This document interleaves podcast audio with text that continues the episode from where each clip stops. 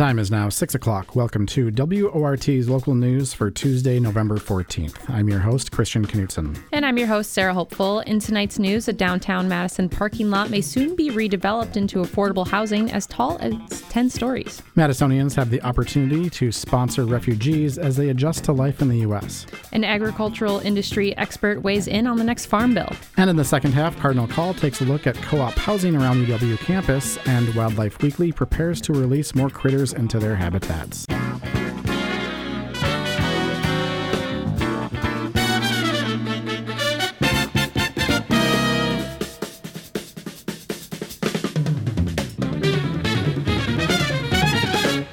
This is Christian Knutson and Sarah Hopeful with your local news, coming to you from the WORT studios in beautiful downtown Madison. Here are tonight's headlines. A new bill in the state legislature would close what backers say is a loophole that lets some convicted domestic abusers in Wisconsin get firearms, according to the Capital Times. The measure comes from two Democratic lawmakers and has support from State Attorney General Josh Kaul. They say it wouldn't add new restrictions on guns, but instead would clarify how courts treat different types of disorderly conduct convictions. Currently, no cases of disorderly conduct prevent offenders from accessing guns, even if they involve violence. The new bill would help courts identify misdemeanor cases involving domestic violence and limit access to firearms. So far, no Republican lawmakers have signed on to the proposal.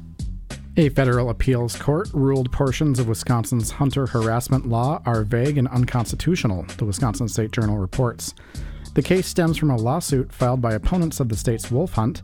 They challenged changes under former Governor Scott Walker's administration that significantly expanded the state's hunter harassment law.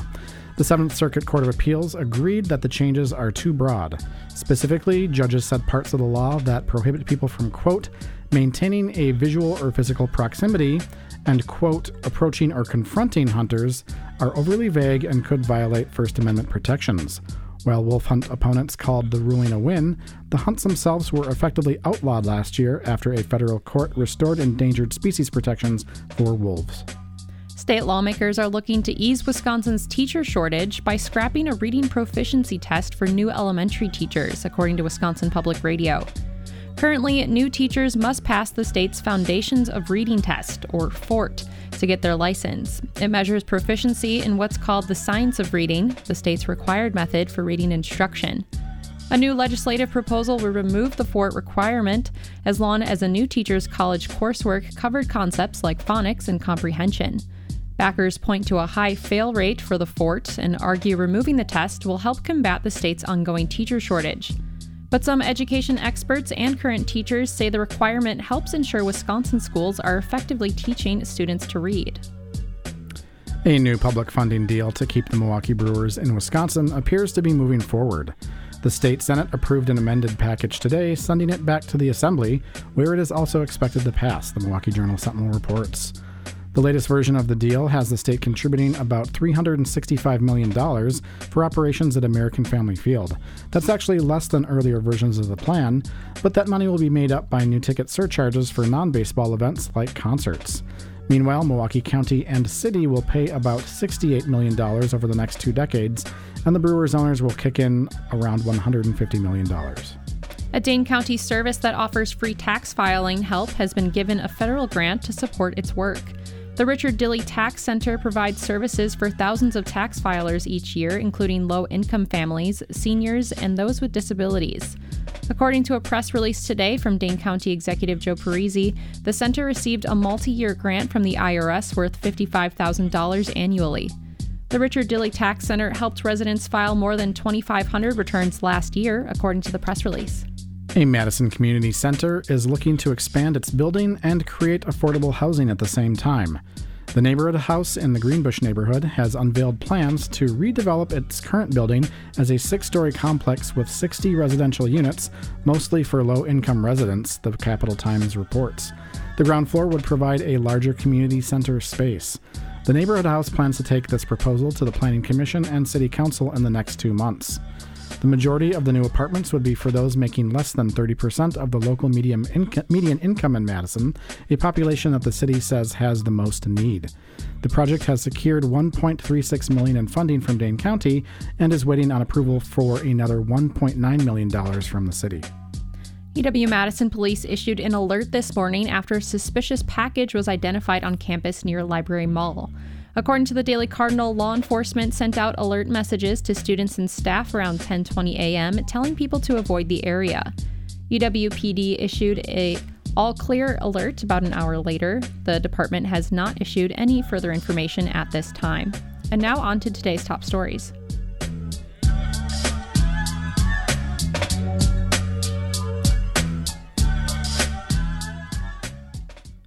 A proposal to develop a downtown Madison parking lot into affordable housing is closer to becoming a reality. And now, city leaders are set to sign off on a proposal to increase the height of the potential buildings. WORT news producer Faye Parks has the story. Brayton Lot, or Block 113, is a two acre surface parking lot owned by the city just off the Capitol Square on East Washington. It spans a whole block and is the last full block downtown that's completely undeveloped. Right now, it's serving as the staging area for the city's Bus Rapid Transit project. But soon, it could be affordable housing. At a meeting last night, the Madison Plan Commission voted 5 to 1 to double the maximum allowed height of any buildings developed on the lot.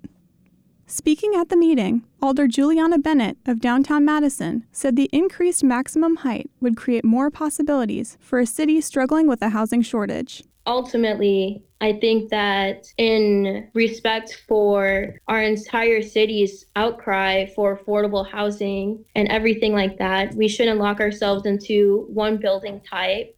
This allows us to be as creative and flexible as possible. And Alder Derek Field of East Madison says that the 10 story maximum does not guarantee that the final designs will reach that height. I wanted to note too that the building height limits that we're talking about are maximums. And so it is maybe intuitive to think in terms of what that maximum building height would look like. But given some of the um, you know market constraints that others have raised tonight, I think we don't know that it would be 10 stories across the entire block, right? I think we should see what's viable. And I think the best way to do that is to not limit ourselves arbitrarily. The Brayton Lot redevelopment project has been the subject of some community engagement work already. And city officials say they're working to keep the community involved in the whole process. In a survey this summer of 128 respondents, more than half said they wanted to see affordable housing prioritized over other uses, like market rate housing or private parking.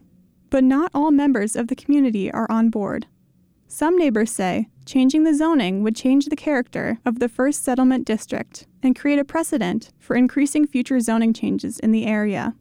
Only two people spoke in the public comment period last night, and both were opposed. Here's Bob Klebba of East Gorham Street. Uh, normally, Plan Commission is not the Wild West of zoning. I oppose this uh, resolution because the current zoning actually favors affordable housing, which is what I believe the sponsors of this resolution intend to promote. These sponsors wrongly believe that increasing the height will provide affordable housing. Klebba adds that the increased maximum would simply make the lot irresistible to developers looking to establish 100% market rate housing. Alder Marsha Rummel, who represents the area where the lot is located and sits on the Urban Design Commission, agreed with Klebba's assessment. Some developer will get really excited and maybe spend more money than somebody who's going to provide the 30 to 50% AMI in the lower heights. But the city is in a unique position because it owns the property. Heather Stouder, director of the city's planning division, says city leaders will have an unusual amount of say in how much affordable housing should be set aside. At the end of the day, the, the city does, you know, hold the cards as as far as what will end up on the site based on the fact that we do own it and and we'll be letting it for a request for proposals for development or perhaps developing it ourselves. We we have not determined how best yet to move forward on this site, but the city is in control of the decisions in the end. Yesterday's vote was 5 to 1 in favor of an increased maximum height. Only Commissioner Maurice Shepard voted against the change. With the Plan Commission's stamp of approval, the proposal now heads to the Common Council. Reporting for WORT News, I'm Faye Parks. The federal government's Welcome Corps program is an opportunity to help refugees adjust to life in the United States. Last week, Alight, a Minnesota based nonprofit, hosted a series of meetings on the refugee sponsorship program. WORT reporter Jess Miller was in attendance and has the details on how Madison residents can help with comments from several current sponsors. Founded in 1978 as the American Refugee Committee, Minnesota based Alight provides resources and economic opportunities to over 4 million people in over 20 countries each year. They're also a partner of the State Department's Welcome Corps program, which matches refugees with volunteer sponsor groups who serve as the final link in the chain between newcomers and the communities in which they resettle. Aiden Johnson does community outreach for Alight. He was in Madison last week spreading the word about the sponsorship program and pleased with the community's response. We've been getting some really excited energy around the work that we're doing with our volunteers to welcome refugee newcomers. Currently, the Welcome Corps program is still in the matching phase and looking for sponsors. Sponsor groups must consist of at least five people to provide comprehensive support for their newcomers. From greeting them at the airport and making connections with new friends and colleagues, to helping them find housing in the community, job hunting, and ensuring newcomers feel safe and supported in their new home. Ultimately, sponsors are the last step in helping sponsored individuals transition from sponsorship to self reliance.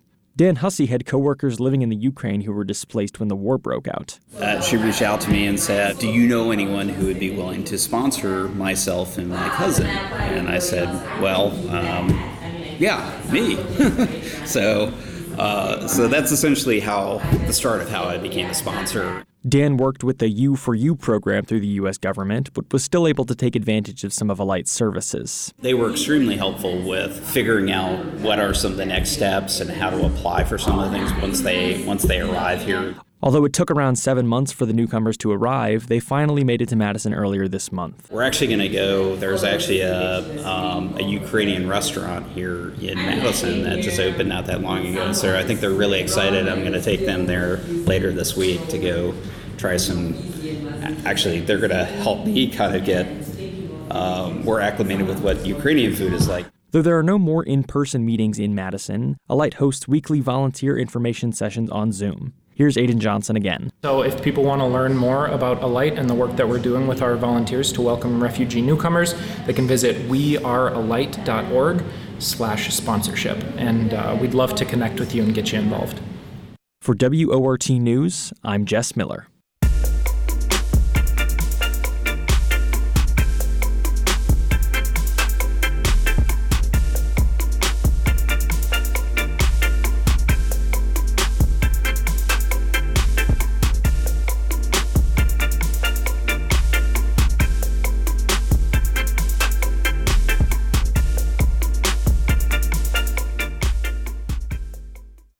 Time is now 6:19 p.m. and you're listening to the live local news on WORT.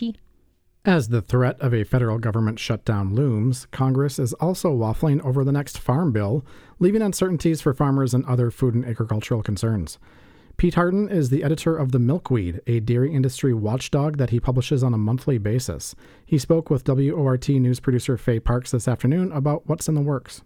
The current iteration of the U.S. Farm Bill, which was signed into law in 2018, is set to hit several deadlines by the end of this year. If lawmakers cannot renew it in time, numerous programs that support the agricultural industry could be in serious danger, and consumers' pockets would take a serious hit. Pete Hardin of the Milkweed is on the phone with me now to share some insight. Thank you for joining me, Pete. Good to be with you. I am a big fan of WORT. So, the Farm Bill is renewed every five years. How does this process normally go? Well, long ago somebody said there are two things you should not watch being made sausage and laws, and I think that continues pretty accurately. First of all, you know, we in this conversation and in general conversations on this subject, we call it the Farm Bill. But I would argue that that's a bit of a misnomer. I think we ought to more appropriately call it the Food and Farm Bill because roughly 80% of the actual working budgets go towards nutrition programs. Everything from SNAP, formerly food stamps, to WIC, the Women, Infants, and Children's supplemental nutrition programs. It's really a food and farm program. I think that's an important basis to keep in mind for talking purposes. In several recent years, the Farm Bill has uh, run over its allotted lifetime, and the programs were continued on a temporary basis until the new Farm Bill could be achieved. And unfortunately, recent Farm Bill events have seen too frequently a very narrow vote in favor of the ultimate product passed by legislators who were running out the door to uh, go on vacation. So it's a delay, delay, delay, and then hurry up and vote, vote yes or no, and let's go home kind of process. I would really argue that proper deliberation of our food and farm policies would deserve better consideration than some of those end results. It sounds like the main deadline of concern is December 31st. Is that mm-hmm. generally when everything would expire? Some things have expired, but they're being they're being continued, and many of the other programs are contracted through, say, December 31st. There's so many programs out there. I don't know how anybody keeps tabs on all of them. How likely would you say it is that lawmakers do not renew the Farm Bill in time? And if they don't, what would happen? I'd say the odds are about 98% that a new Farm Bill will not be fashioned by the end of the year and therefore there will be an extension of the existing programs. Since 24 is a delicate election year, both in the legislature and for the White House, politicians may not be willing to make certain tough, hard choices that they've talked about up to this point. And one of the alternatives is a mere, merely a five-year extension of the existing farm bill, which would, you know, be status quo, right or wrong, I think the uh, accumulation of external factors affecting both food production and consumers' economics. We're in a new world, and I'm not sure the same old, same old is necessarily going to be most appropriate, but it might be better than nothing. and can you explain how exactly the Farm Bill affects dairy prices? Milk pricing is so complex. We have, for example, two or three different increasingly sophisticated programs that dairy farmers may voluntarily contract with USDA to give them some sort of, uh, call it milk price insurance. There are two or three different uh, programs. I don't want to get into the alphabet soup of their names for your listeners. I'll, I'll spare them that. But uh, that's a main one. But you also have significant purchases of, as a matter of public policy, significant purchases of dairy commodities, be it mozzarella cheese, gallons of milk, all kinds of nutrition programs here, which ultimately go to boost dairy product demand and help sustain farmers' prices.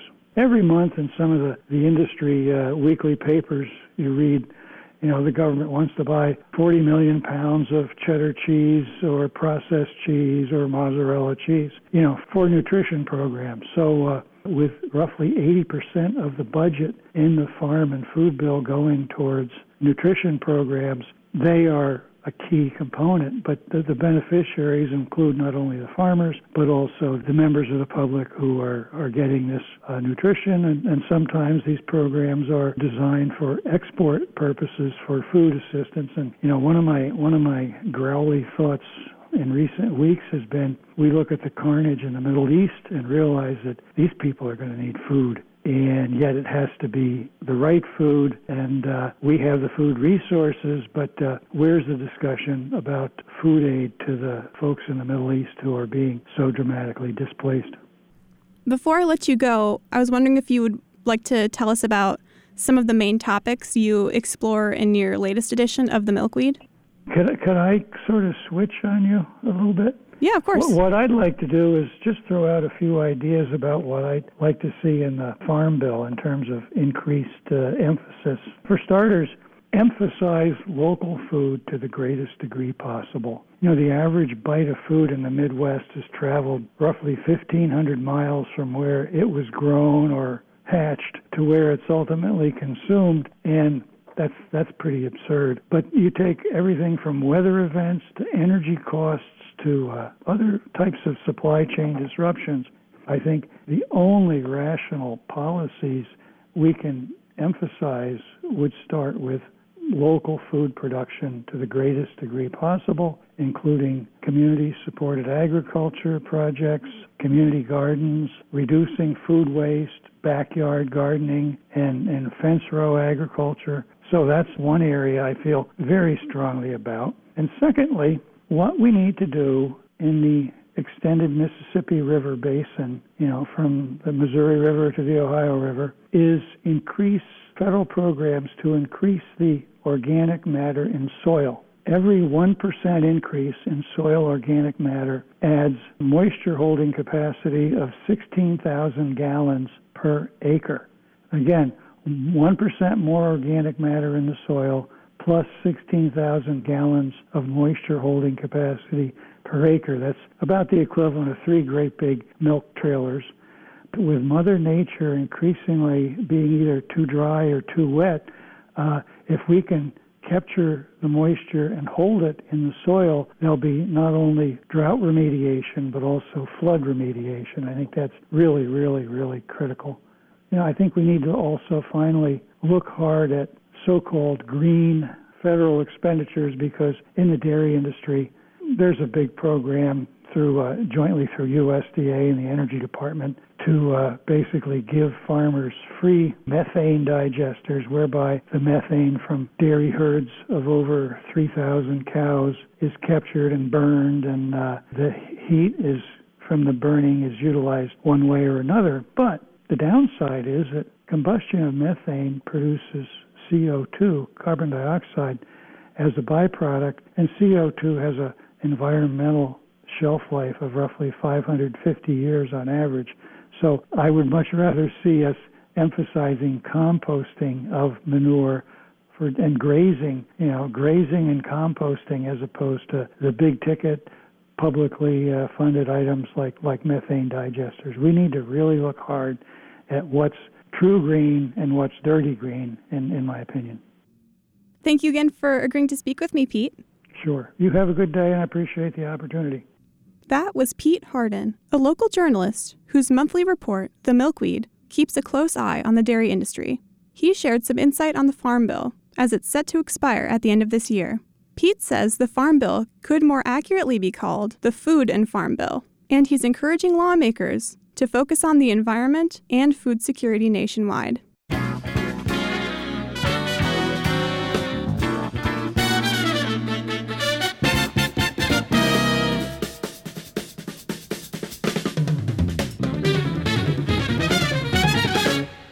The time is now 6:33 and you're listening to the local news on WORT. I'm Sarah Hopeful here with Christian Knutson. Thanks for joining us. The impacts of public schools are being celebrated across the country this week, including the role school libraries play in enhancing student curiosity. A Wisconsin organization says it's about more than having a quiet place to study, noting that today's libraries offer a lot of quality programs. Mike Moen with the Wisconsin News Connection has more. American Education Week is underway, and those who work with Wisconsin school libraries are highlighting the value they provide to students.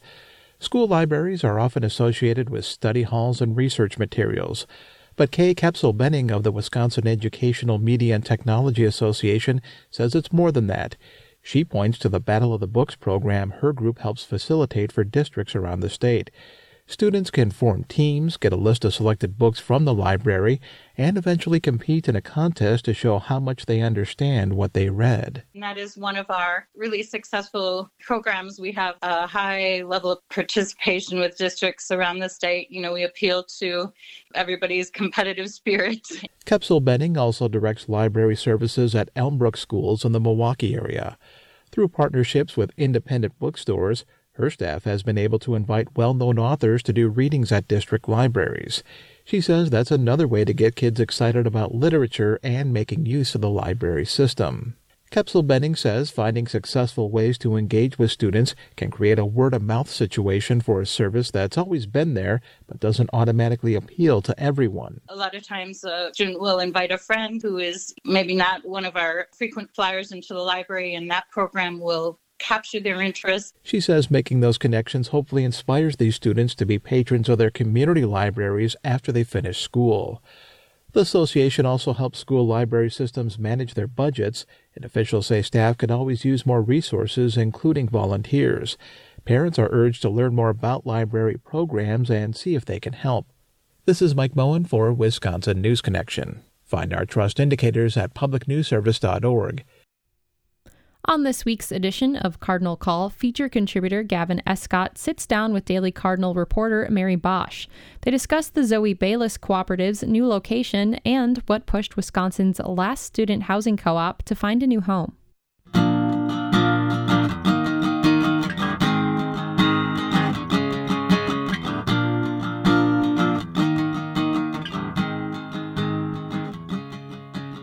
Hello, and welcome to the Cardinal Call, your weekly dose of news coming out of the UW Madison campus from the Daily Cardinal student newspaper.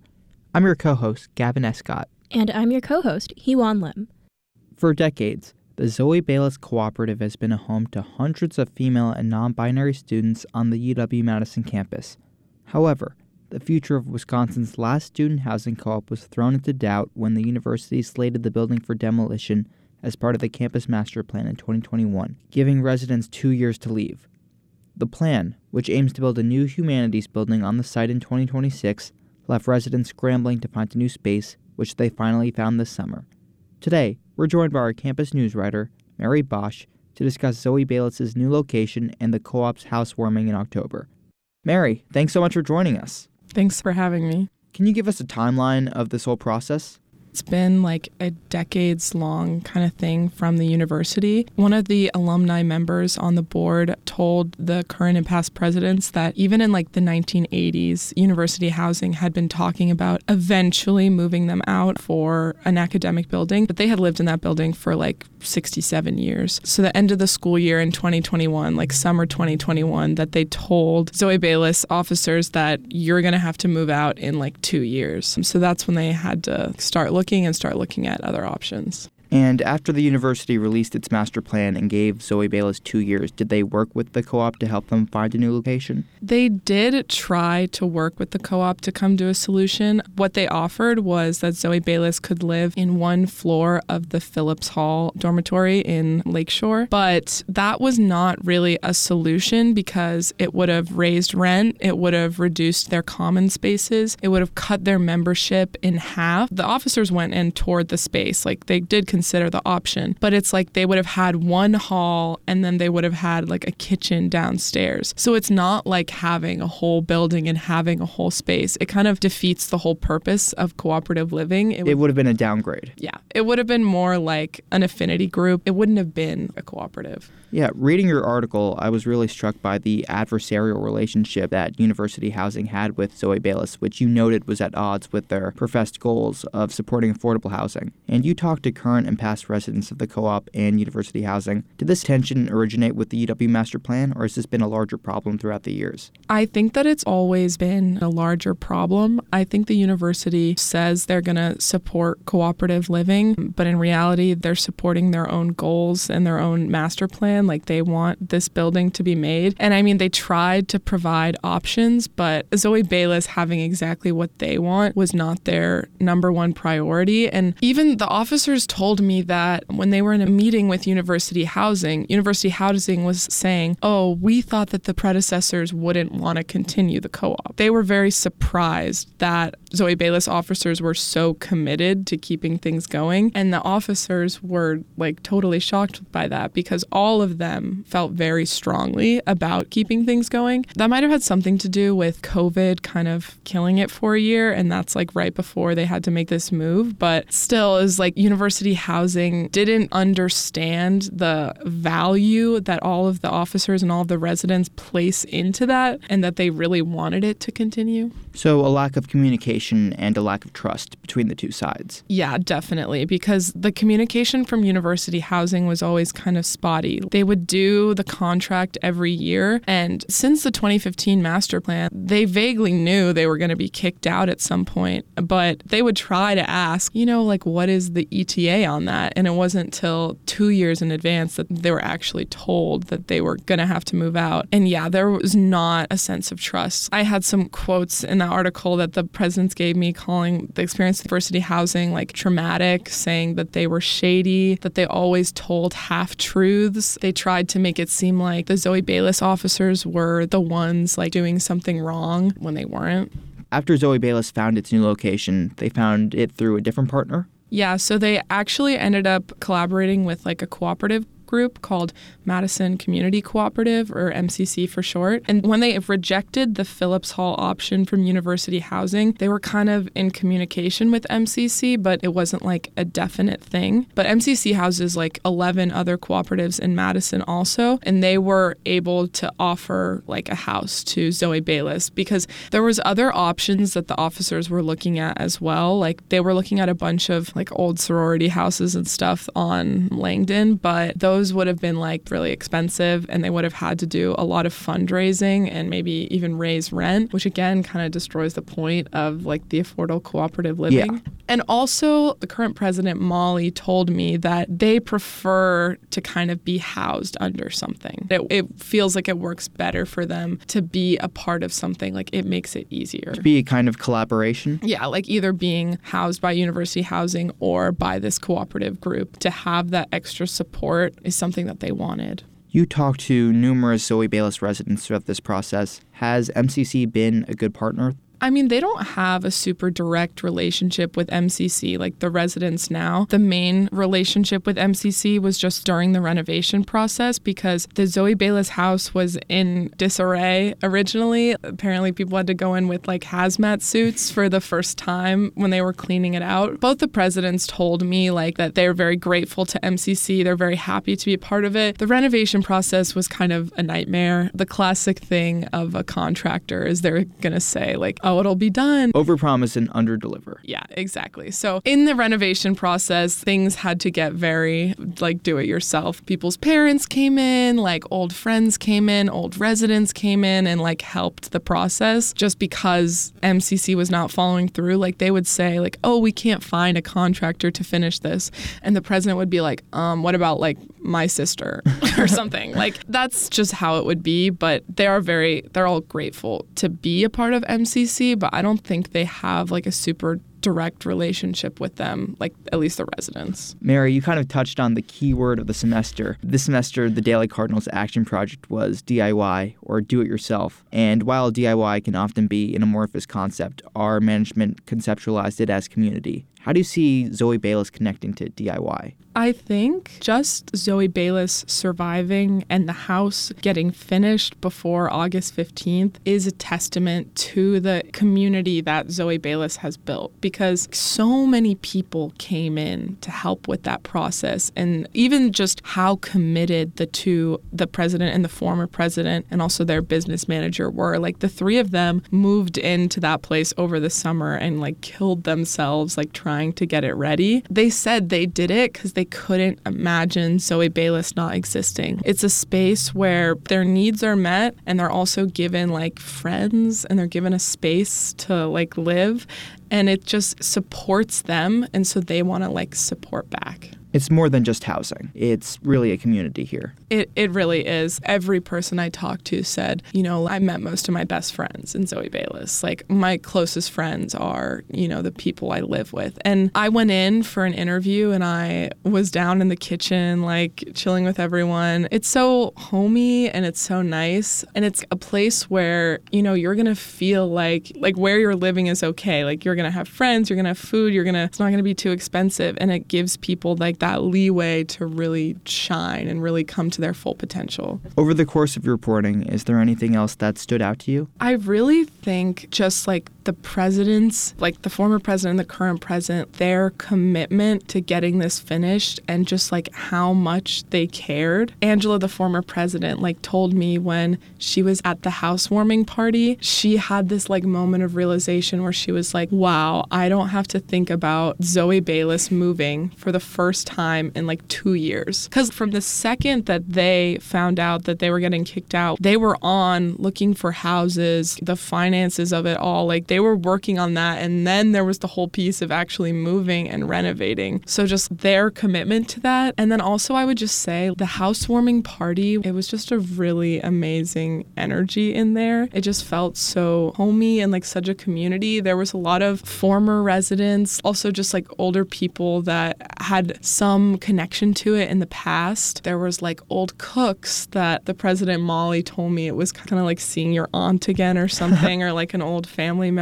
And I, I mean, I talked to the former cook, and he was just saying like he stayed there for seven years after working in like a professional restaurant because he just, I mean, I think he kind of felt like a dad to everyone. Like, felt like it was his kids that he was feeding. And I think the residents feel that too, or they just feel connected to the people supporting them. So just the sense of community. Mary, thanks so much for joining us. Thank you again for having me.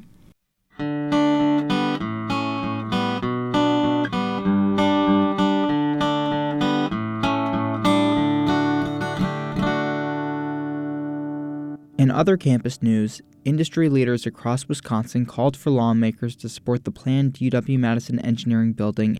In an open letter placed in newspapers, CEOs and others encouraged legislators to meet the gap in funding created when the Republican controlled legislature killed funding for the building over the summer. UW Madison has said private donors may withdraw support if additional funding is not secured. In other news, the UW System Board of Regents voted Friday to approve a $32 million plan to expand engineering, nursing, data science, and business programs. Republican lawmakers are unlikely to approve the plan without an agreement to cut diversity, equity, and inclusion programs. And in other news, a series of wins propelled both the Wisconsin men's and women's hockey teams to number one for the first time since the 2006 2007 season. The ranking was welcome news in a weekend where the Badgers football and basketball team lost in home games, and the women's volleyball team lost their second game of the year to Penn State, dropping them down to third place. That's all for our Cardinal Call this week. We'll catch you back here soon. Check out more news and stories at dailycardinal.com, especially the Fall Action Project, which is on stands now. The Fall Action Project, the DIY issue, examines the various forms of community in Wisconsin and the Madison area. This has been the Cardinal Call, created by student journalists at UW Madison.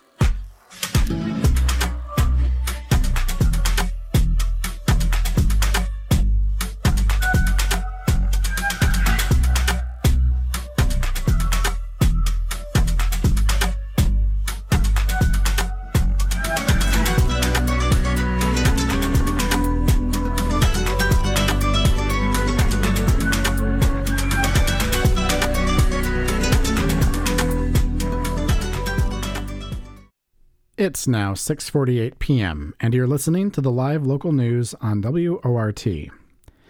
On tonight's edition of Wildlife Weekly, feature contributor Jackie Sandberg shares how things are going at the Dane County Humane Society's Wildlife Center, namely, which animals have been recently released into the wild and which ones are still in their care.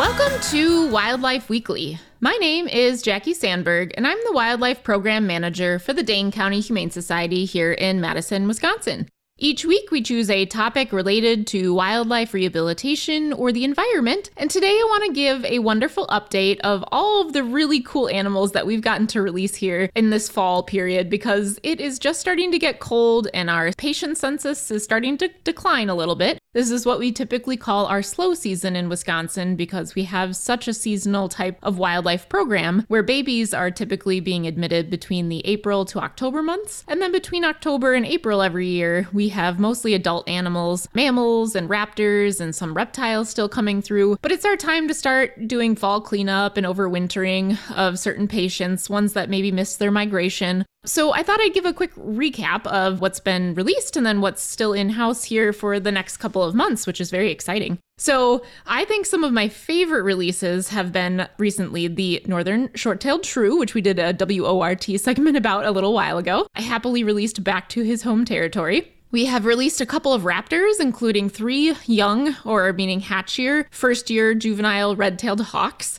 They were here with us for different reasons, a couple of them traumatic injuries, and those red tailed hawks were placed back in their natal habitats. We know that they were first year birds because they had uniform plumage on all of their flight feathers, meaning that they didn't have any feathers that suggested that they were older. They had brown barred tails instead of bright red, which you'll usually see in red tailed hawks beginning in their second to their third year. And there wasn't any sort of molt limit in the flight feathers of the wing, meaning that feathers hadn't really been replaced much yet. So, all juvenile uniform plumage, which means they were younger. So, they were with us for quite a while, learning how to hunt and being able to recover in our outdoor largest flight enclosure. So, they were successfully banded and released.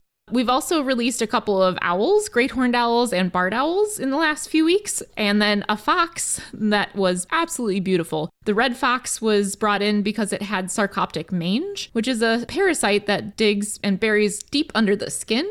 Uh, it's called scabies, if you've heard of that before. And it affects a lot of our canids, which are, are you know, coyotes, foxes, and a couple of other species as well. Currently, we actually have a chipmunk with mange mites, its own type of mange, that is recovering and will be here for a while this winter. But the fox that came in with mange was successfully treated, and then when it was able to grow back all of its fur, because it has to fall off first, then it was moved outside so that I could be conditioned and acclimated to the weather. And just before it got cold here, we were able to release that fox back where it came from, which was actually quite a distance out in Prairie du Sac. So we have our mammals. That has been super fun. We also have seen a good number of other raptors like eagles. We have two bald eagles that are in care right now that are just about at the point where we're giving them their pre release exams, meaning that we are flight testing them outside, making sure they've recovered from their injuries, and doing something pre release, which includes double checking their blood work, monitoring them in the outdoor cages, seeing if they can fly effectively, catch food, get food, bank around corners if they they had ocular trauma, a whole lot of other things, and then just getting exercise because exercise can just be so important. Imagine you're a bird with a fractured wing sitting in a cage for two, three weeks trying to recover from that bone being broken. Yes, believe it or not, it only takes a couple of weeks compared to humans, which can take months. Birds are very fast at healing fractures, but still, their, their muscles are going to atrophy. They're going to get tired and they're not going to be as useful.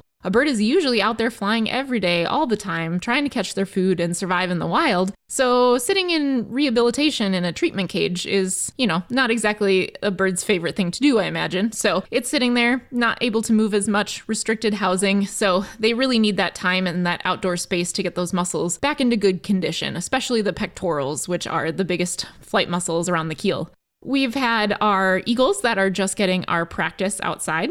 We also have a lot of songbirds. We've been able to release a whole bunch of different birds, but right now we've released mourning doves mostly, a couple of cedar waxwings here just before it got a little bit cold, and they'll stick around for quite a while through the fall here. We've had an American robin. We have another one that's in care, just about ready to be released. We have the hermit thrush that just moved outside and is just about cleared for release, and a number of dark eyed juncos, one of my favorite sparrow species that come here in the winter. Beautiful little black birds, black and brownish, but with white tail feathers on the outside. You've probably seen them around on the ground foraging for insects and other foods, a little bit more omnivorous for them. They also like to visit your bird feeders. You might have seen them too.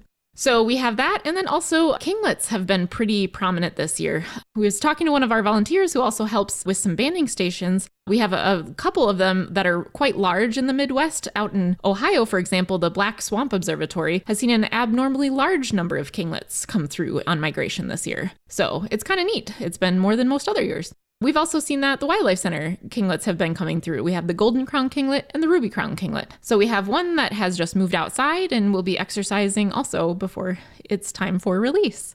So, those are a lot of our mammal and our avian species. We also got to release a ring billed gull that was in our care just a couple days ago. We have a mallard duck that is almost ready for release here coming up soon. Came in lethargic to a vet clinic and was really sad, but really couldn't find anything majorly wrong with him, just apparently needed some time and recovery and fluids and supportive care and seems to be doing great. And then we've had a really cool success of bats being released, a few of them that were kind of misplaced during the early migration here. And my other favorite, a common garter snake that had swallowed a fish hook. Yes, you heard that right, it swallowed a fish hook. Might have swallowed a fish and a fish hook. But regardless, our team at UW Madison, the Special Species Program, uh, our wildlife medicine vets, were able to surgically repair the internal intestine of that snake where the hook had perforated its GI tract. And believe it or not, it was a complete success, and that garter snake was able to be released here just in time for winter. So, a lot of really cool things happening at Dane County Humane Society's Wildlife Center. So many different species. We really appreciate all the community support and seeing all of the animals that we have come through. We also, as a happy update, got to release our first ever Bob kitten. If you hadn't read the stories yet, please read them. They are on our website at www.giveshelter.org. It was a really fun release here in the last couple of weeks back in Mazomanie, which is where the bob kitten was found. So we enjoy the diversity of species. We're here to help if you find anything sick, injured, or orphaned, and we're available to help you with your calls if you have them about wildlife. You can contact us at 608 287 3235. Thanks again for supporting wildlife rehabilitation in Wisconsin and listening here on WORT. This has been Wildlife Weekly.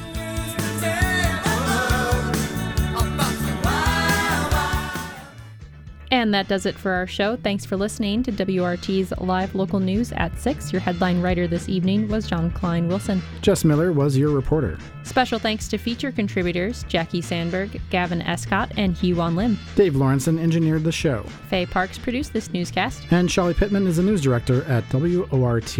I'm your host, Christian Knutson. Stay up to date with the WORT local news podcast and subscribe wherever you get your podcasts. And I'm your host, Sarah Hopeful. Up next is Spanish language news with Nuestro Patio. Good night.